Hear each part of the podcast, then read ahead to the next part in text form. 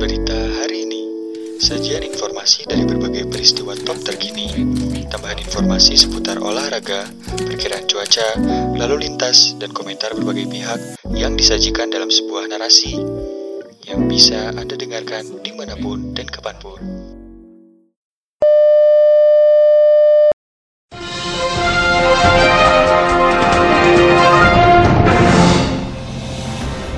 Dikutip dari Tempo.co Jakarta, Gubernur BI Peri Warjio memberikan penjelasan ihwal pertumbuhan ekonomi kuartal 1 yang meleset dari perkiraan 4,4 persen menjadi 2,97 persen.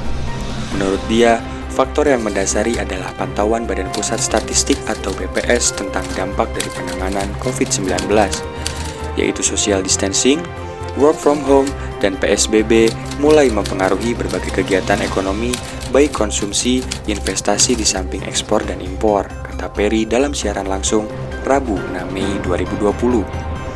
Hal itu, kata dia, membuat Bank Indonesia yang semula memperkirakan pengaruh penanganan corona akan terasa April, Mei, dan Juni.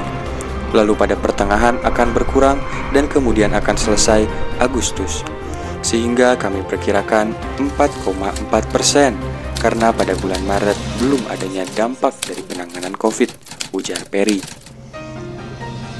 Dari sisi pengeluaran, penurunan pertumbuhan ekonomi triwulan 1 2020 terutama dipengaruhi penurunan permintaan domestik.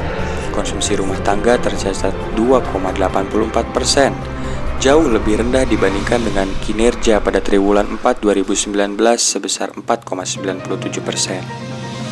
Semoga ekonomi Indonesia dapat membaik.